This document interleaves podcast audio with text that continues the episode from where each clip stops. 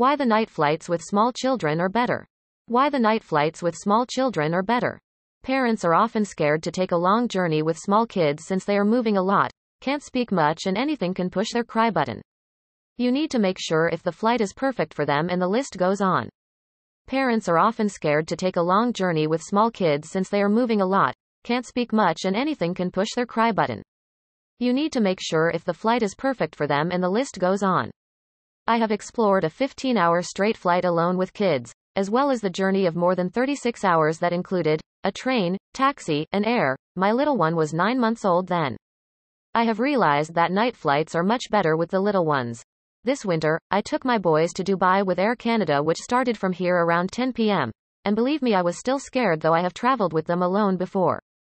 The older one isn't a problem, but the little one who has just turned four. It can be terrible as they can pick at any time, but since it was a night flight, things were pretty good. My suggestions for you all here would be always give something to suck or drink to children below two years. Take off and landing causes ear pains to the little one while sucking on something or taking a sip of water can keep it away. Pack your bags wisely. While traveling with kids, you have to make sure you carry almost everything that is required. An extra pair of clothes for each one in the family. Even the older children can puke during the journey, just in case. We have had a situation before with the older one, but luckily we had an extra pair. For longer flights, keep small toys, stickers, and their favorite books in the handbag and give them new stuff every time they are bored. Don't go for the expensive stuff. Even cheaper stuff from the dollar store could be fascinating for your little ones. Pre record their favorite movies, songs to entertain them on longer flights. Now, since these gadgets are banned in some countries, you can carry their favorite books. Buy some of their favorite food inside the airport.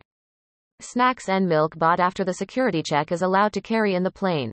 The most important thing, don't let them sleep too much during the day and definitely avoid in the car to the airport so that they get tired and sleep longer hours on the flight.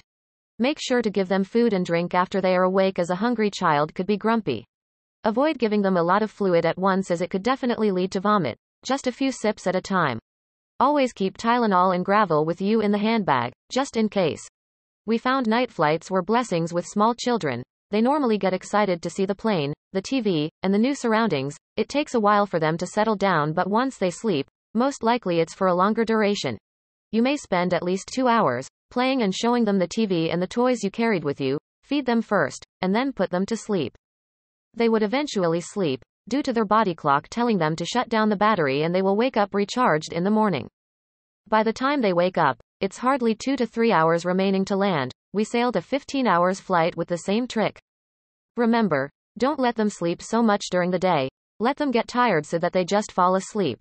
I normally send my kids to school whenever we take a night flight and make sure they don't nap in the car.